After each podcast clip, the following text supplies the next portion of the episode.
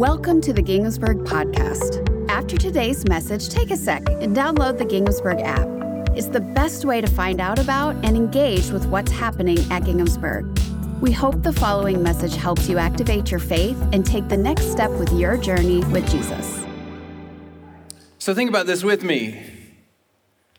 You can learn a lot about someone simply by playing a game together. You, you quickly see how the other person's mind works. Are they a risk taker or are they a little more reserved? You see if they follow the rules. You learn if they're a strategic thinker.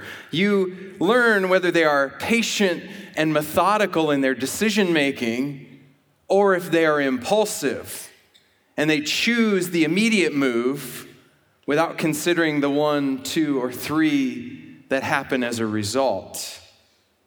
You see how good they are at bluffing, or you find out the people who can't keep a secret to save their life. So it's funny how something as simple as a game can teach us so much about another person.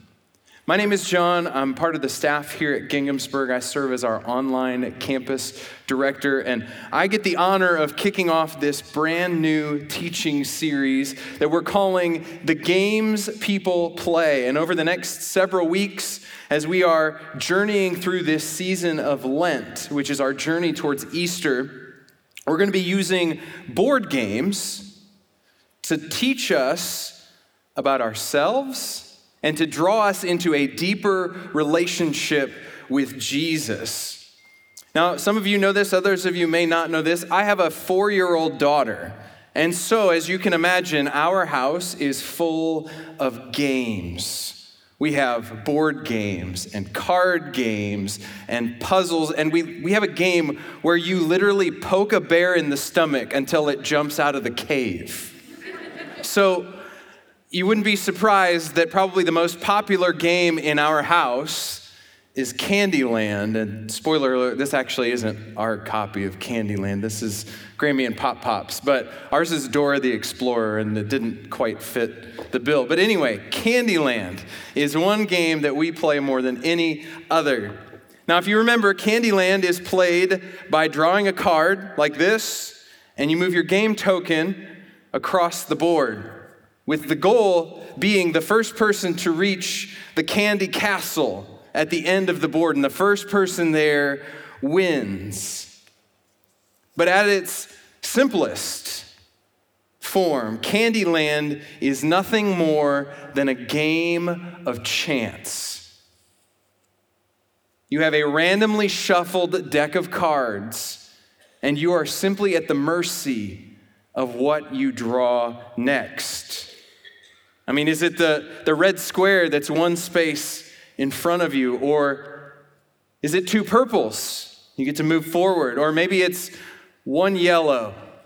Or if you're my daughter, her favorite space is right up here in the corner the pink ice cream cone.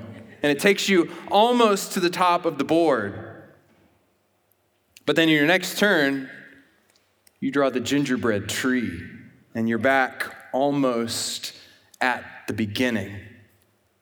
Again, Candy Land is simple luck of the draw. There is no way to control the outcome unless you're like my daughter and you grab all of the special space cards and you stack them in a separate pile so you get to use them. she loves doing that. And it was funny when I pulled this out of the box, all of those were stacked together. But as we're looking and talking about the games that we as humans play, the one that we're looking at today is one that we all play. Whether we admit it or not, we play the game of control. We want to control everything. We want to control our calendar, our diet, our health, our finances, our emotions, our future. But when it comes down to it, for as much as we desire,